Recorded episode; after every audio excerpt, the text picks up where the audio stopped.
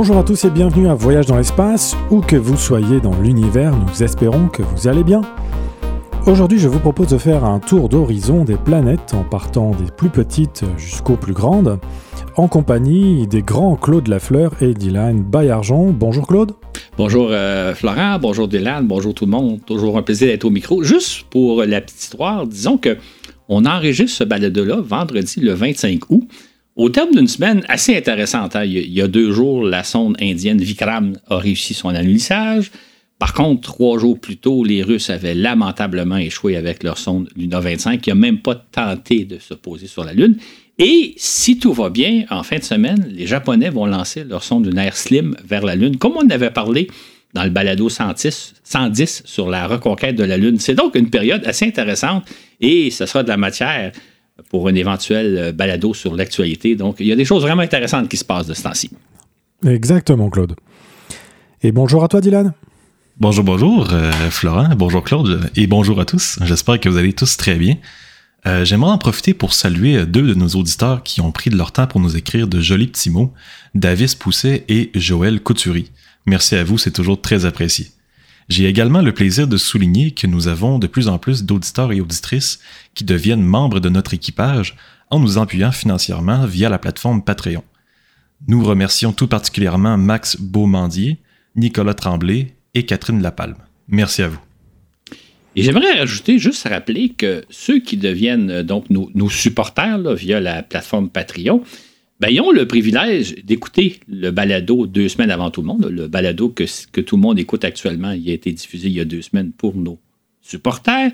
Et ceux-ci ont accès aussi aux fascicules. Les fascicules, c'est comme des petits livres d'une trentaine de pages qui se lisent à peu près en, une heure et qui reprend un peu la matière dont on parle, mais avec plus de détails, avec des photos. Je pense que c'est des documents qui peuvent être assez précieux à relire éventuellement.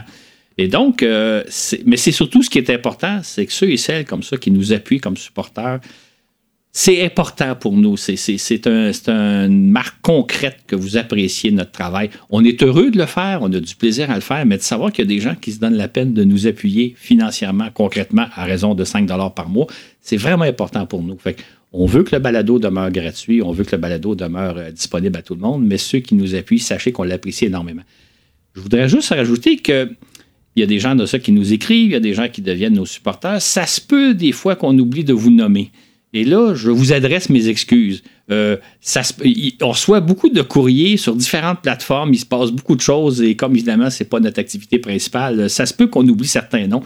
Sachez qu'on vous a lu, sachez qu'on vous apprécie. Puis si on oublie de vous nommer, ben acceptez nos excuses, mais ce n'est pas par manque de considération. À l'école, on nous a enseigné autrefois qu'il y avait neuf planètes autour du Soleil. Quatre petites planètes rocheuses, quatre géantes gazeuses et Pluton.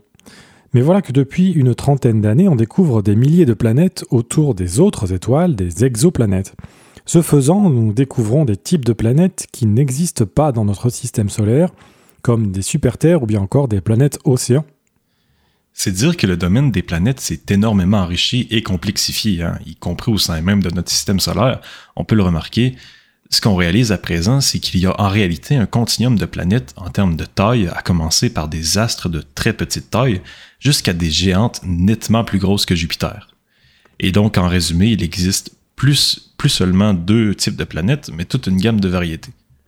On découvre maintenant des astres de toute taille et souvent très différents les uns des autres, parfois même très étonnants, n'est-ce pas, Claude? Absolument. Ce dont, dont on va explorer aujourd'hui, c'est donc un continuum. Et par le fait même, on va, observer que la notion de planète était beaucoup plus complexe que celle qu'on nous enseignait à la petite école, et ça avant même qu'on découvre des exoplanètes.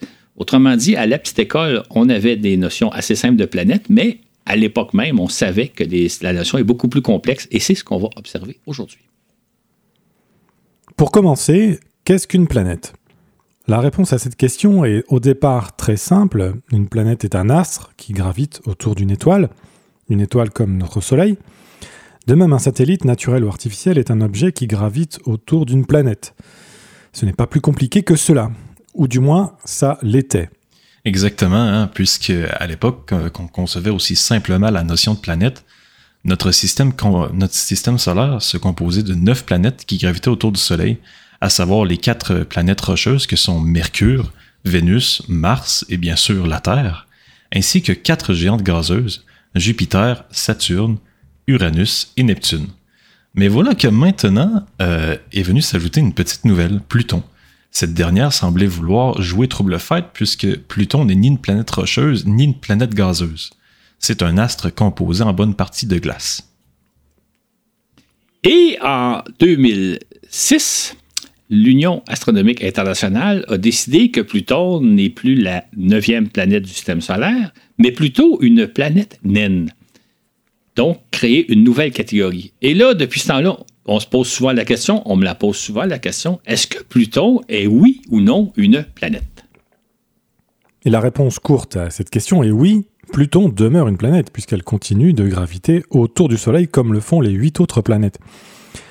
Mais alors pourquoi ce changement de statut Pourquoi avoir créé une catégorie de planètes naines? En fait, c'est parce que le problème qui se posait aux astronomes au début des années 2000, c'est qu'ils découvraient de plus en plus de planètes de taille semblable à Pluton. Fallait-il donc ajouter une dixième, une onzième, voire une douzième planète à notre système solaire? Et qui sait même combien d'autres à venir? C'est pourquoi le 24 août 2006, les astronomes ont décidé de créer une nouvelle catégorie de planètes qu'ils ont appelées des planètes naines et dont Pluton était la planète la plus importante. Au départ, cette catégorie-là comprenait trois planètes, Pluton, Cérès et Iris, auxquelles s'est ajouté deux autres petites planètes, Oméa et Makemake. Soit en passant, j'aime beaucoup le nom Makemake. J'espère un jour qu'on va l'explorer, cette planète-là, puis qu'on va en apprendre plus, mais je trouve ça joli comme nom. Makemake. Et à l'heure actuelle, on définit une planète selon trois critères. Premièrement, il doit s'agir d'un corps céleste qui orbite autour d'une étoile. Deuxièmement, cet astre doit posséder une masse suffisante pour que sa gravité la rende sphérique ou quasi sphérique. Troisièmement, cet astre doit avoir éliminé les autres astres de taille comparable se déplaçant dans son entourage orbital. Malgré que cette définition pourrait bien changer dans un avenir pas si lointain, puisque la situation se complique au fur et à mesure qu'on découvre quantité de planètes autour d'autres étoiles, entre autres, on découvre des planètes géantes qui s'intègrent la définition de petites étoiles, et qui donc nous pose la question où se situe la limite entre planètes géantes et étoiles naines?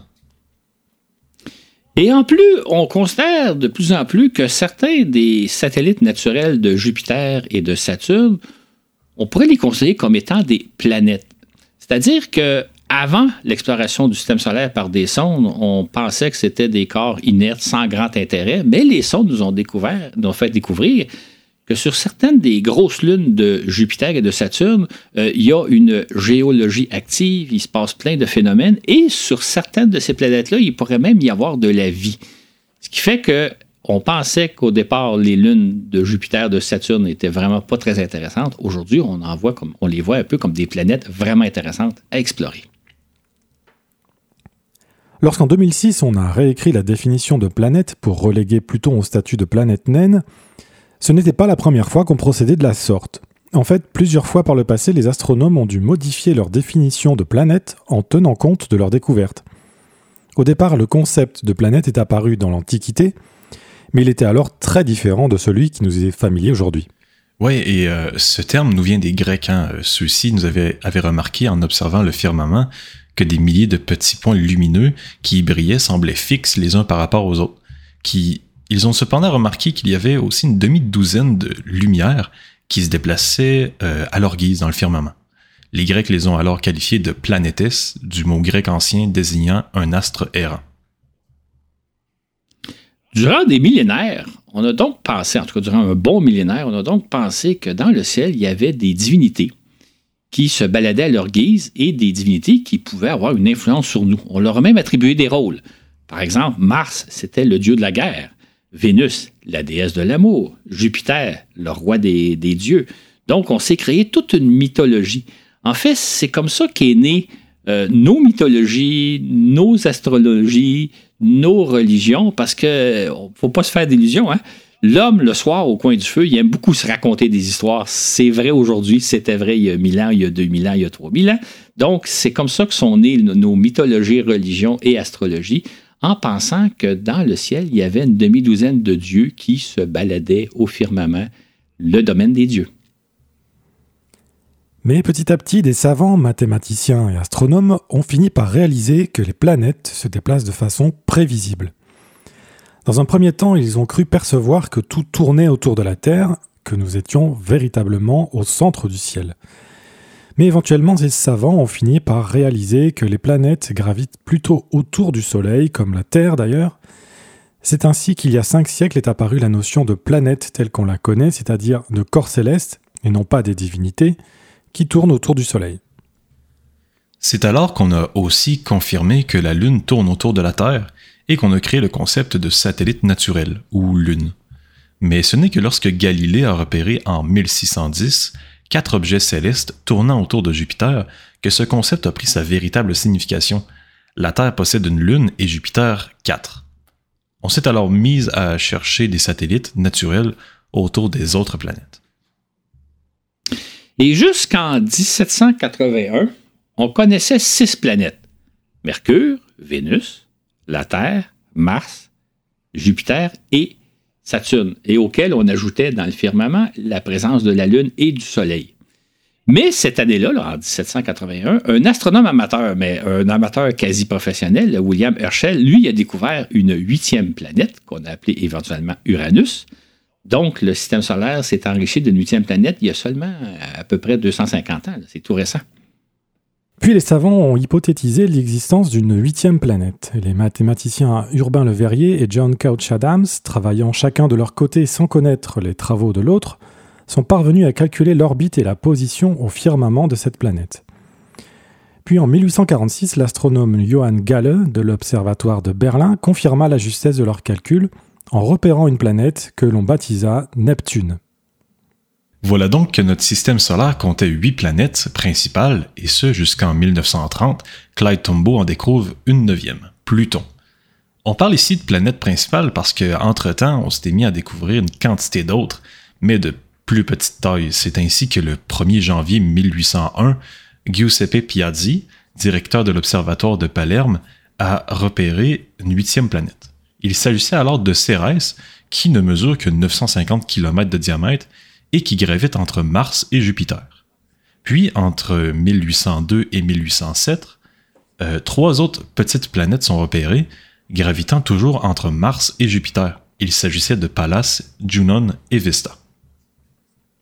C'est ainsi que dans les années 1800, les astronomes se sont retrouvés avec un problème un peu semblable à celui qu'ils ont été confrontés en 2006. C'est-à-dire que est-ce qu'on allait maintenant considérer que le système solaire comprend 8, 9, 10, 11, 12, 13, 14, 15, 16 planètes?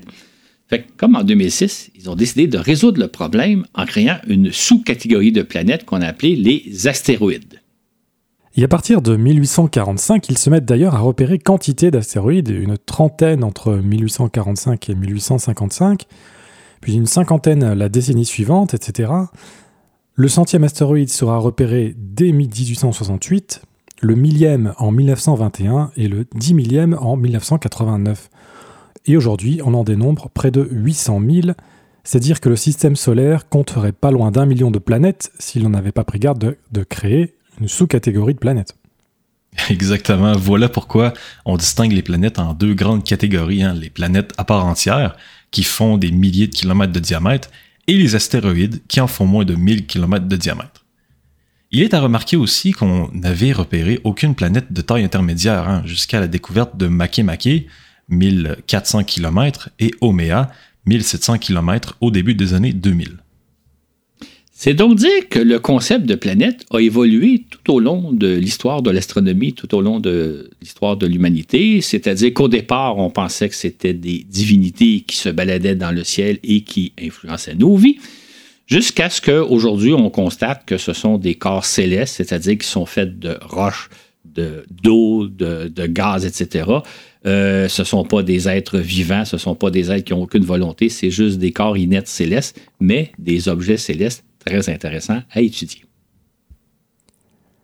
Voilà donc qu'on connaît depuis longtemps des astres de toute taille qui gravitent autour du Soleil, les plus petits faisant quelques dizaines de kilomètres jusqu'à la géante Jupiter de 140 000 km de diamètre. Notons cependant qu'à côté d'eux, le Soleil se classe dans une classe à part avec son million et demi de kilomètres de diamètre, Qui plus est, il est le seul, le Soleil, à s'accaparer 99,85% de toute la matière du système solaire. Ajoutons aussi qu'on avait repéré trois autres sortes d'objets planétaires. Très tôt dans l'histoire de l'humanité, on a aperçu au firmament des objets d'apparence très étrange, les comètes. Pendant des millénaires, on a cru qu'il s'agissait d'apparitions maléfiques, avant de comprendre qu'il s'agissait plutôt d'astres riches en eau qui, en s'approchant du Soleil, dégagent de longs panaches de gaz qui sont facilement visibles depuis la Terre. À cela s'ajoute une autre catégorie d'astres, d'objets qu'on appelle les météorites, c'est-à-dire les pierres tombées du ciel.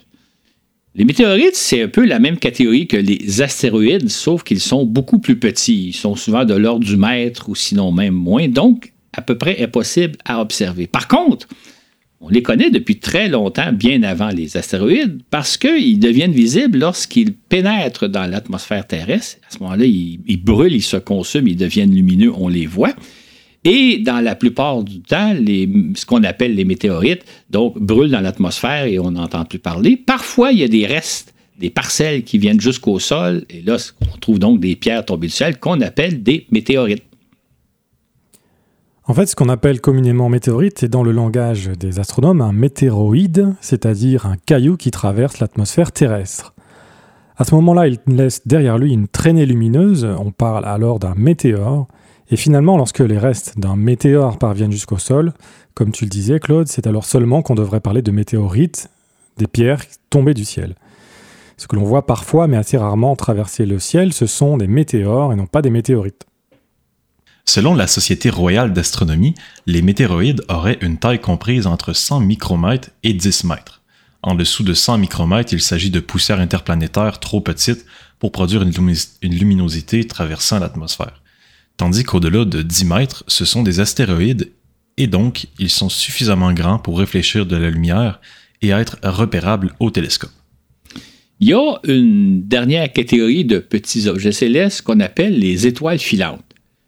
Les étoiles filantes, ce sont souvent des grains de sable ou des petites roches, peut-être de l'ordre du centimètre, qui rentrent dans l'atmosphère. Euh, et à ce moment-là, ils deviennent lumineux. Les, Grecs, dans l'Antiquité, les avaient déjà repérés. Ils pensaient que c'était des étoiles, comme les étoiles qui voient au firmament, mais des étoiles qui brillaient très, très brièvement. Et c'est pour ça qu'ils les ont appelées des étoiles filantes. Sauf que c'est amusant de penser que les plus petits corps célestes qu'il y a dans notre système solaire, les, grains de poussière et les petites roches, sont associés aux, objets célestes les plus gros qu'on connaît, les étoiles. Mais les étoiles filantes n'ont rien à voir avec les étoiles, même si c'est ce à quoi pensaient les Grecs à l'origine. Ainsi donc, lorsqu'on observe le ciel la nuit et qu'on voit briller quelque chose une seconde ou moins, on a affaire à une étoile filante. Si la brillance est plus longue qu'une seconde, on peut considérer qu'on voit se consumer un météore, ce qui est beaucoup moins fréquent. Et si l'on voit clairement un objet céleste se disloquer dans l'atmosphère, comme ce fut le cas le 15 février 2013 au-dessus de la ville de Tcheliabinsk en Russie, vous avez probablement vu la vidéo d'ailleurs, euh, ça avait fait le tour du globe, euh, on parle alors d'un bolide, mais on estime que ce bolide devait mesurer entre 15 et 17 mètres et peser environ 12 000 tonnes. On comprend donc qu'on a affaire à un continuum, des objets les plus petits aux plus gros, c'est-à-dire qu'il y a ce qu'on appelle les micrométéorites, donc des objets très très petits, il y a ensuite les météoroïdes, il y a les astéroïdes, il y a les petites planètes, il y a les planètes, donc tout un continuum. Évidemment, euh, c'est des divisions arbitraires, c'est-à-dire que où finit une certaine catégorie, où commence l'autre, à quelle taille finit une certaine catégorie, à quelle taille commence l'autre, ça pourrait être l'objet de longues discussions. Donc, ce sont des. En réalité, on a affaire à des objets infiniment petits jusqu'à des objets qui mesurent plusieurs dizaines de milliers de kilomètres. Et nous, on les a séparés en catégories, mais ces catégories-là peuvent changer. C'est pour ça d'ailleurs que tout au long de l'histoire de l'astronomie, la définition de planète a évolué au fil de nos découvertes. Si on tient compte strictement de la taille des astres et sans prendre en compte autour de quoi ils orbitent, notre système solaire compte une vingtaine d'astres mesurant entre 1000 et 7000 km et qu'on pourrait qualifier de petites planètes. On pense ici à des astres tels que Mars, Ganymède, une lune de Jupiter, Titan, une lune de Saturne, Mercure, notre lune ou encore Pluton et bien d'autres. Six de ces petites planètes gravitent autour du Soleil, tandis que les autres sont des satellites naturels qui tournent autour des planètes. Hormis la planète Mars et la Lune, qui nous intriguent depuis des millénaires, les autres ont longtemps été inconnues, puis une fois qu'elles ont été repérées, elles ont suscité relativement peu d'intérêt, essentiellement parce qu'on ignorait tout à leur sujet. Il faut garder à l'esprit que ces, petites planètes-là, ces petites lunes, sont, très, sont petites et sont assez loin de nous, donc difficiles à étudier. Et pendant longtemps, on a tout simplement pensé que c'était des objets inertes euh, faits de roches, un peu comme la Lune et Mercure, donc sans grand intérêt. Il a fallu attendre le passage des sondes Voyager aux abords de Jupiter, de Saturne, d'Uranus et de Neptune pour réaliser qu'il s'agit souvent d'astres fort intéressants. C'est alors seulement qu'on a pris conscience que l'on avait affaire dans bien des cas à des astres dotés de surfaces qui n'ont rien à voir avec la Lune ou Mercure. Ce fut en tout premier lieu le cas de quatre euh, principaux satellites de Jupiter, Ganymède, Callisto, Europe et Io. Dans ce dernier cas, ce fut même la stupéfaction de voir un astre aux teintes claires d'orange, de jaune et de brun recouvert de volcans qui crachent du soufre. Hein. Il, y a, bien davantage de volcans en éruption sur la petite Io que sur la Terre d'ailleurs. Quant à Europe, sa surface nous a vraiment surpris. Sa blancheur quasi immaculée et craquelée nous a fait penser à celle de coquille d'un œuf. De même, pour la surface de Ganymède et de Callisto, présente d'étonnantes formations géologiques. Mais surtout, ce qu'on a découvert, c'est que sur Ganymède, Callisto et Europe, il ces astres-là sont recouverts d'une couche de glace sous laquelle il y a un océan. Des océans importants là, qui mesurent des dizaines de kilomètres, voire des centaines de kilomètres d'épaisseur. Et qui dit océan dit possibilité de vie. Cette première découverte qu'on a faite, c'était avec Europa en 1995 ou 97. Ça a été une découverte absolument renversante parce que jusqu'à ce moment-là, on se disait, euh, au-delà de l'orbite de Mars, il fait beaucoup trop froid, il n'y a pas possibilité de vie. Donc, euh, on ne s'attendait pas à trouver de la vie par-delà l'orbite de Mars. Or là, on a découvert que, eh oui, autour de Jupiter et autour de Saturne, il y a possiblement des lunes sur lesquelles la vie pourrait exister. Ça a vraiment été une découverte renversante. On a été moins surpris mais néanmoins très intrigué lorsque Voyager 2 a survolé Titan, la plus grosse lune de Saturne, on savait déjà qu'elle possédait une épaisse atmosphère de méthane, qu'il s'agit en fait du seul satellite naturel du système solaire à posséder une véritable atmosphère, mais aussi que Titan est un monde qui recèle des lacs de méthane, le seul endroit hormis la Terre où on retrouve des étendues liquides en surface. C'est donc un monde très étrange qui a, brièvement exploré la sonde européenne Huygens le 14 janvier 2005. En fait, tout ça pour dire que les fameuses lunes de Jupiter et de Saturne, ce sont des planètes, on peut mettre le mot entre guillemets, mais vraiment des planètes beaucoup plus intéressantes à explorer que certaines autres planètes du système solaire. Il y a vraiment des découvertes très intéressantes à y faire. On a bien sûr découvert Pluton en 1930, mais cette planète qui nous a tant intrigués est si éloignée de nous qu'il a fallu attendre jusqu'en 2015 pour que la sonde New Horizon nous la dévoile. À cette occasion, cette sonde nous a fait découvrir que la surface de Pluton est très jeune en termes géologiques. Elle aurait une surface âgée de moins de 100 millions d'années, mais voilà qui étonne puisqu'on sait que la planète existe depuis 4 à 5 milliards d'années. Il y aurait sur Pluton des processus géologiques qui remanient la surface, mais lesquels? Dans cette, catégorie-là de petits astres, il en existe une dizaine d'autres, euh, essentiellement des lunes de Uranus et Neptune, au sujet desquelles on connaît très très peu de choses. En fait, tout ce qu'on connaît, c'est que dans les années 80, la sonde Voyageur 2 les a survolés très très brièvement. C'est à peine si, a eu si la sonde a eu le temps de prendre des photographies. Autrement dit, on ne sait rien de ces lunes-là.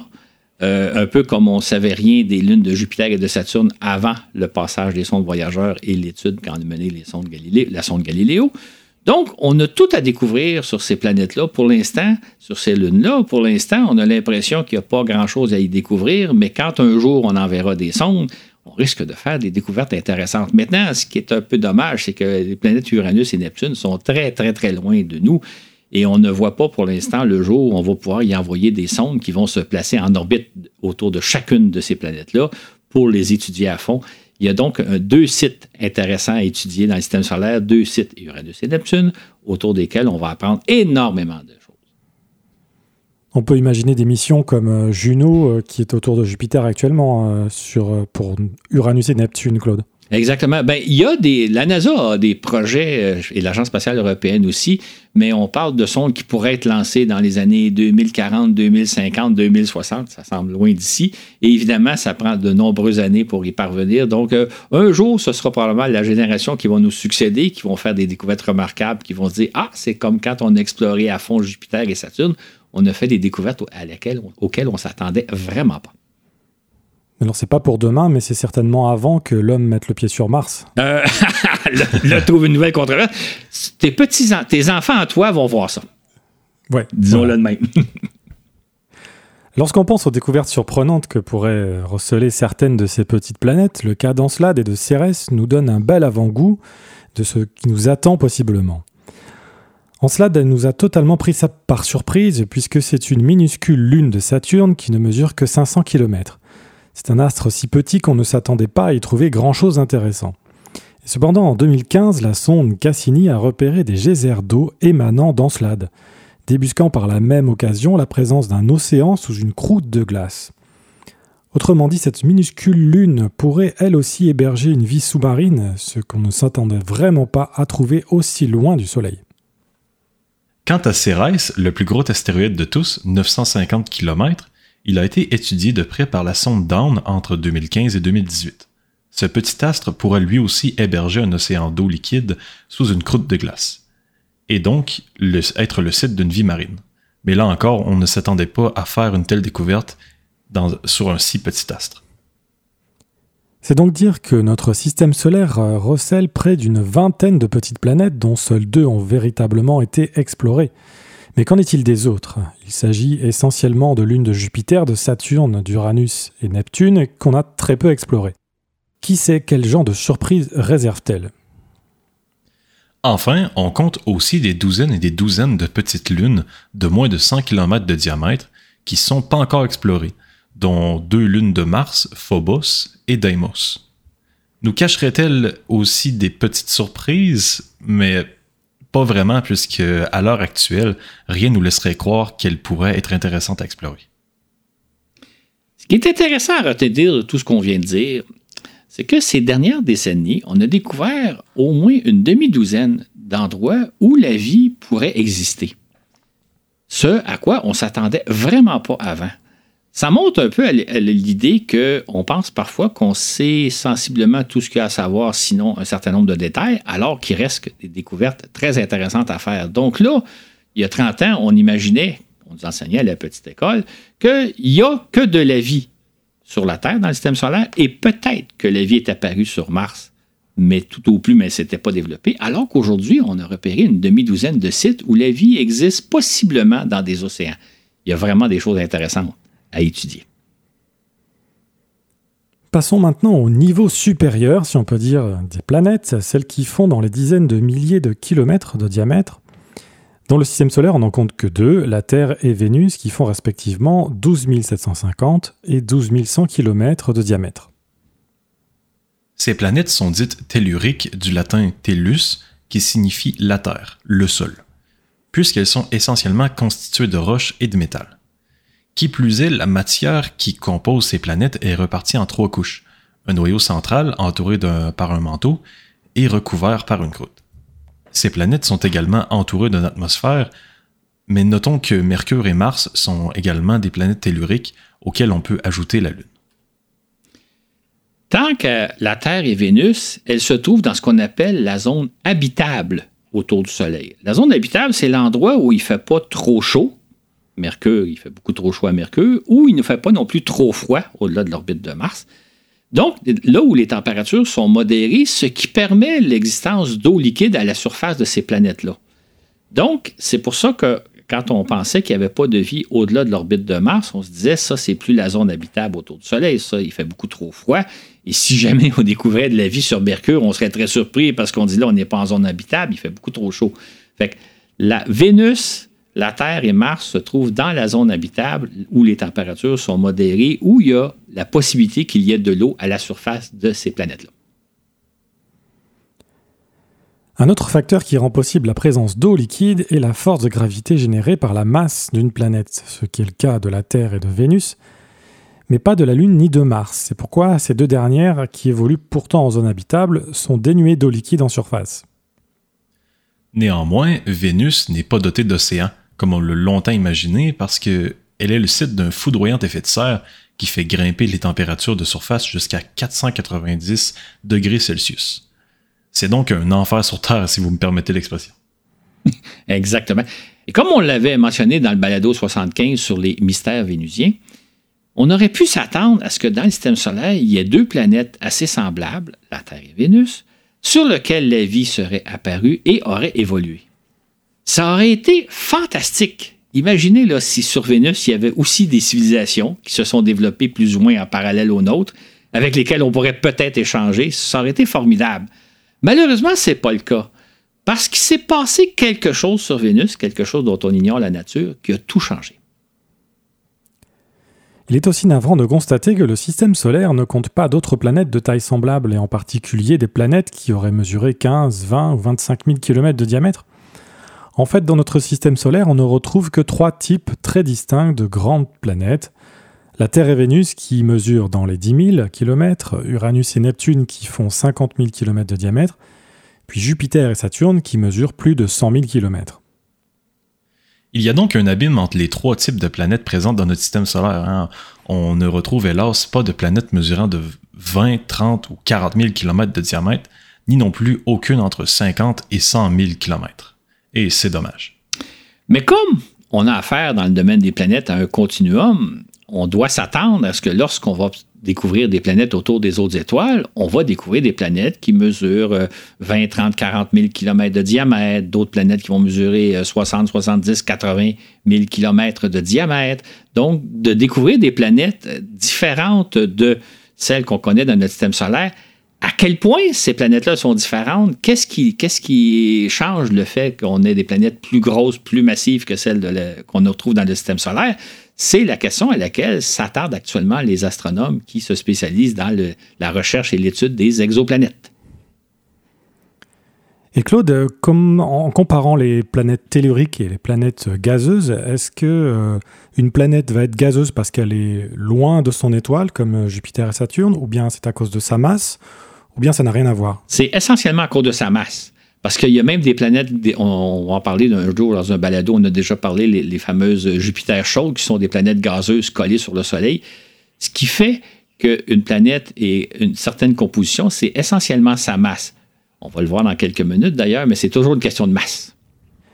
Et comme nous le constatons depuis le début de cet exposé, la taille d'un astre fait toute la différence, hormis toute autre considération. C'est ainsi qu'on constate que les très petits astres de moins de 100 km ne sont que des cailloux aux formes quelconques. Puis, chez les astres qui font quelques centaines de kilomètres, ceux-ci tendent à adopter une forme sphérique. Ils contiennent souvent de grandes proportions d'eau sous forme de glace, mélangée avec de la poussière et de la roche. Ces astres sont cependant dénués d'atmosphère. Lorsque la taille des astres dépasse les 1000 km, ils deviennent sphériques et sont progressivement ce que les géologues appellent différenciés, c'est-à-dire formés en couches concentriques de matière, un peu à la manière d'un oignon. Ils possèdent donc un noyau très massif, un manteau et des couches périphériques faites de matière plus légère. C'est entre autres ce qu'on observe beaucoup autour des principales lunes de Jupiter et de Saturne, c'est-à-dire des lunes qui sont formées d'un noyau, un manteau au-dessus duquel on retrouve un océan et une croûte de glace. Pour les géologues, c'est une notion importante. On parle que ces astres-là sont différenciés. C'est-à-dire qu'ils ne sont pas formés d'un seul bloc, mais il y a un noyau central qui est souvent beaucoup plus dense, une croûte beaucoup plus légère à l'autre extrémité. Et c'est une notion, la, notion de différenciation, très, très importante pour les géologues parce que ça veut dire que sur ces astres-là, il y a des phénomènes géologiques en activité. Ce ne sont pas des astres morts comme c'est le cas, mettons, de la Lune. C'est ainsi que des planètes comme la Terre et Vénus présentent une importante activité géologique, notamment du volcanisme, de l'activité euh, tectonique et de l'érosion, ce qui est plus ou moins le cas de Mars, une planète de taille intermédiaire. En fait, pour les spécialistes, la notion la plus importante, parce que jusqu'à maintenant, on a parlé de la taille des planètes, du diamètre, c'est avant tout la masse. évidemment, l'un est lié à l'autre. Masse et taille, il y a un lien, mais pour les spécialistes, c'est la masse qui est plus importante. Parce que dans le fond, ce qu'ils constatent, c'est que les objets de petite masse, euh, ben, qui, mesurent moins de 100 km de diamètre, pour parler en termes de, taille, euh, vont avoir une forme quelconque d'un caillou. Par contre, au-delà d'une certaine masse, ils vont devenir sphériques. Et au-delà d'une masse encore plus grande, cette sphère-là va être entourée d'une atmosphère. Donc, la masse, c'est avant tout le critère qui détermine l'avenir, le développement d'un objet céleste. Voilà pourquoi à partir du moment où on s'intéresse aux planètes de taille comparable à la Terre, on prend généralement en compte leur masse. Il y a donc des planètes telluriques de masse terrestre et d'autres qui font une fois et demie cette masse ou encore deux, trois, voire quatre fois. Les spécialistes estiment pour l'instant que les, corps célestes qui ont une masse jusqu'à dix fois celle de la Terre, ce seraient des planètes telluriques, alors qu'au-delà de dix fois la masse de la Terre, on aura affaire à des planètes à des géantes gazeuses où se situe exactement la limite? Est-ce que c'est à 10 ou un peu moins, un peu plus? Mais on peut même penser à un type de planète qui, à ma connaissance, on n'a pas encore repéré, qui serait à mi-chemin entre des planètes telluriques, donc faites essentiellement de roches, et des géantes gazeuses. Il doit y avoir des as à la limite qui sont ni des planètes euh, telluriques et pas encore des, géantes gazeuses. Donc, il y, a un type d'astre un peu particulier à étudier. Mais pour l'instant, on situe la limite à peu près à 10 fois la masse de la Terre, mais cette limite-là est sûrement euh, va évoluer dans le temps. La question que l'on peut alors se poser, Claude, est euh, à quoi ressemble une planète dont la taille ou la masse dépasse ceux de la Terre? Par exemple, quelle différence entre une planète de 14 000 km et un autre de 15 000 ou de 18 000 km? De même, quelle différence entre une planète qui est légèrement plus massive que la Terre, disons une, deux, trois ou même quatre fois? C'est effectivement la question qu'on peut se poser. On peut même se demander, imaginons une planète très semblable à la Terre qui serait peut-être 5% plus massive ou 5% plus grosse. Quelle différence ça ferait? Euh, donc, pour l'instant, on n'est pas en mesure de répondre à ces questions-là, mais ça va être très intéressant de voir quel est l'impact de la force de la gravité, quel est l'impact de la masse, de la taille d'une planète sur l'évolution de ce qui se passe à sa surface. Pour l'instant, on a un seul exemple, la Terre. On n'a pas d'exemple de planète intermédiaire un peu plus grosse, et c'est ce qu'on va étudier dans les prochaines années. Oui, on peut imaginer que non seul, juste avec 5% euh, de masse en plus sur la Terre, on aurait beaucoup plus de difficultés à aller en orbite il faudrait euh, des fusées qui soient beaucoup plus grosses. Hein, qui... Euh, ben, oui, ça jouerait. Mais, mais juste penser, Florent, si au point de départ, quand, quand la vie est apparue sur Terre, il y a ah oui, oui, rien, que pour rien, que pour la vie. Qu'est-ce que ça aurait changé si la gravité, à force de gravité, si la masse de la Terre avait été 5% euh, plus élevée, par exemple, ou inversement, 5% moins élevée? On peut penser, comme c'est un effet domino à l'évolution, c'est un long processus qui s'est attendu sur des milliards d'années, ça aurait pu avoir un impact gigantesque, une toute petite différence. Imaginons maintenant une différence plus importante, une planète, mettons, qui a deux fois la taille de la Terre ou qui a une fois et demie la taille de la Terre. Là, les différences vont être importantes. Et c'est là-dessus qu'on va se pencher dans les prochaines années, dans les prochaines décennies. C'est pour ça que s'il y a des jeunes qui sont à notre écoute, il y a des études très intéressantes à mener dans les prochaines années pour alimenter nos futurs balados. En revanche, nous savons déjà que la catégorie des planètes comprend une vaste gamme d'astres. C'est ainsi que, dans le cadre des études menées avec le télescope spatial Kepler, véritable débusqueur d'exoplanètes des années 2010, on a cerné cinq grands types d'exoplanètes. Il y a d'abord les planètes dites de taille terrestre, c'est-à-dire qui ont un diamètre qui ne dépasse euh, pas une fois et quart celui de la Terre. De telles planètes peuvent également être légèrement plus petites, comme c'est le cas pour Vénus, qui fait euh, le 8 dixième de la masse de la Terre et 95% de son diamètre.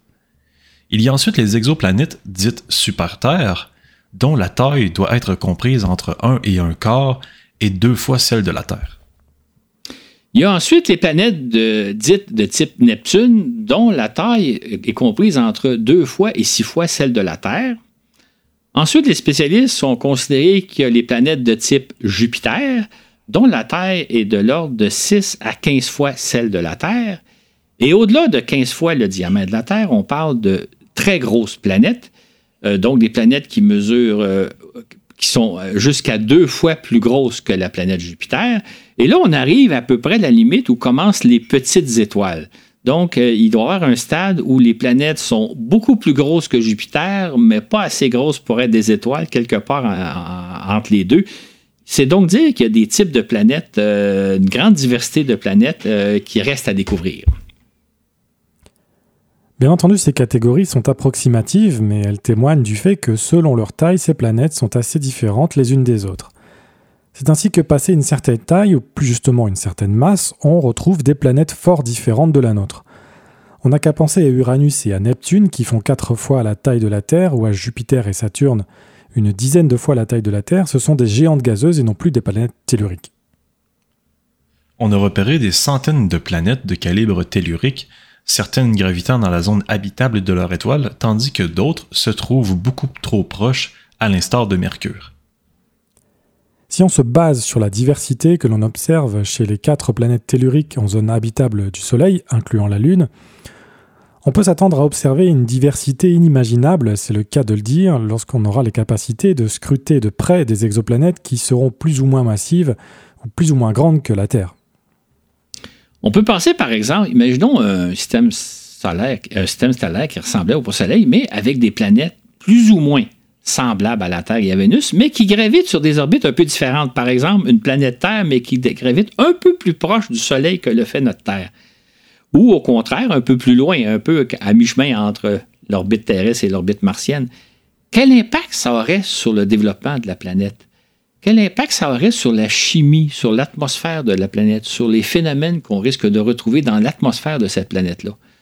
Tout ça pour dire que même si on découvre des planètes qui auraient exactement la masse de la Terre, on aurait probablement accès à des Ces planètes-là évolueraient probablement dans un environnement différent de celui de la Terre, elles auraient peut-être une composition un peu différente, une atmosphère un peu différente. Donc, il y a un paquet de paramètres qui peuvent changer. Et là, on ne parle pas en plus de planètes dont la masse et la taille est différente de celle de la Terre. Donc, il y a un, il y a un nombre véritablement infini de combinaisons possibles qui vont donner des résultats sûrement très intéressants à observer quand on en aura les moyens.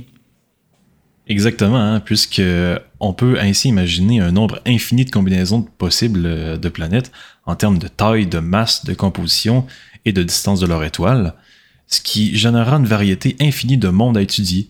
Certains seront tout à fait habitables, tout en offrant euh, de conditions fort intéressantes de l'oasis terrestre que nous connaissons.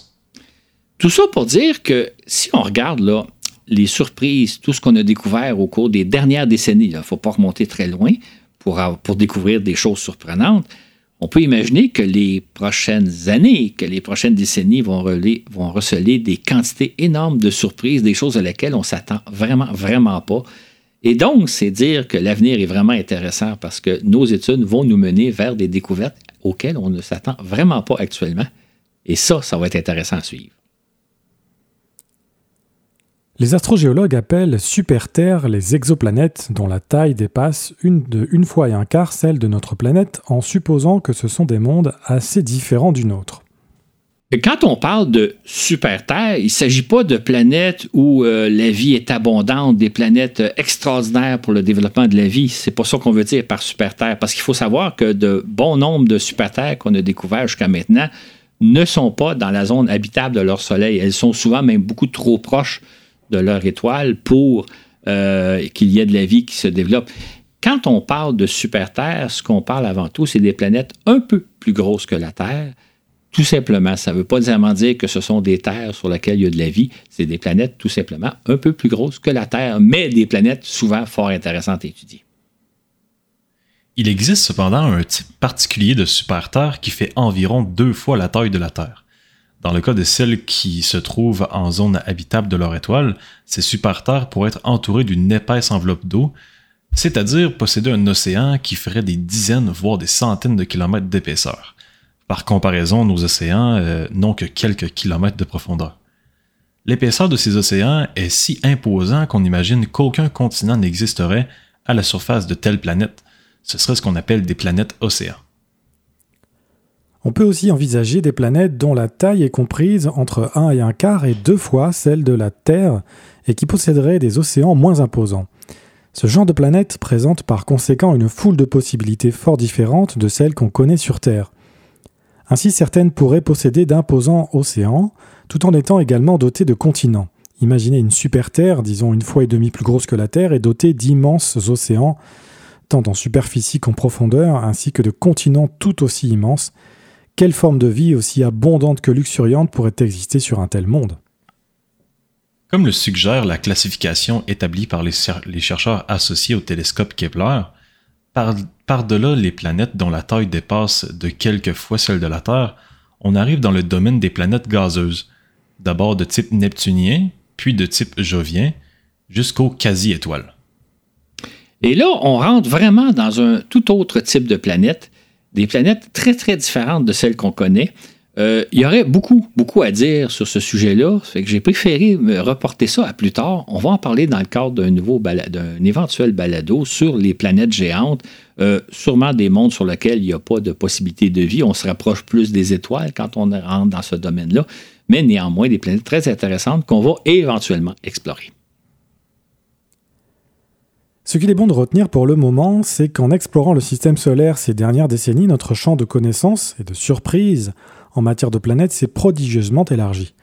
Nous qui pensions qu'il n'y avait pas si longtemps il n'y avait que 8 ou 9 planètes intéressantes à explorer, nous voilà devant des douzaines et des douzaines de mondes intrigants et nous sommes loin d'avoir tout exploré. Exactement, Florent. Il faut dire aussi que puisque les observations de plus en plus détaillées que nous entreprenons actuellement sur les exoplanètes, ils ne manqueront pas de, nous dévoiler euh, de nombreuses autres découvertes.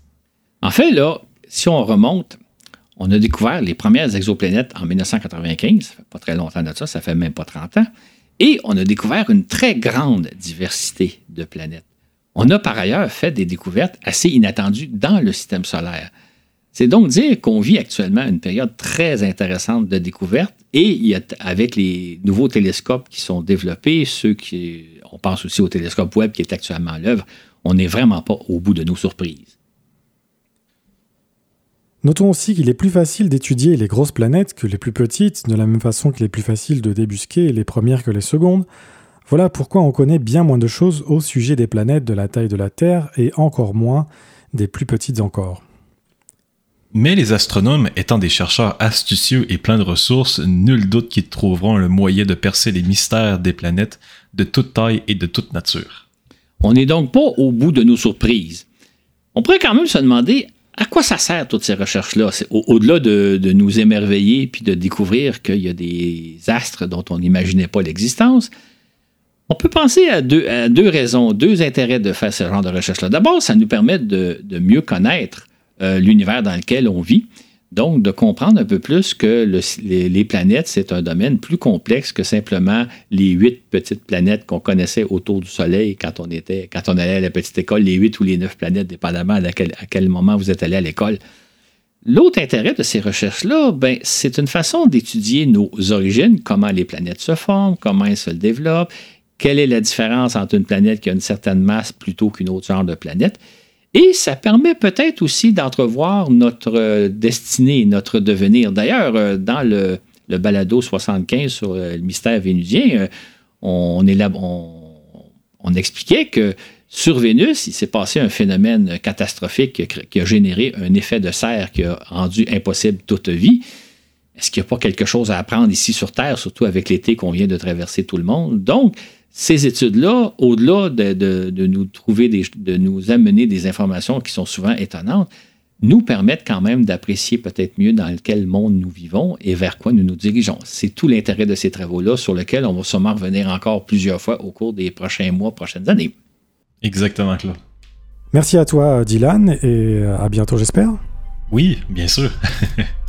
Et merci à toi, Claude. Et merci à toi, euh, à toi Florent. Euh, franchement, là, ça fait un bon balado et on va faire une suite prochainement.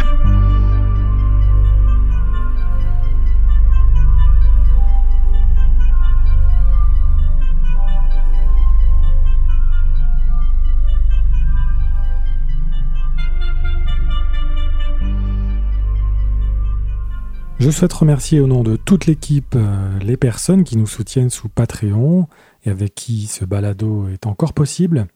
Nous aurons le plaisir de vous retrouver dans deux semaines avec Claude pour un balado spécial sur les bizarreries de notre univers. Ce balado vous a été présenté par Florent Meunier avec Claude Lafleur au contenu, Dylan Barriarjon à la narration et Laurent Runigo aux médias sociaux. Sur ce, et où que vous soyez dans l'univers, à bientôt pour un autre voyage dans l'espace.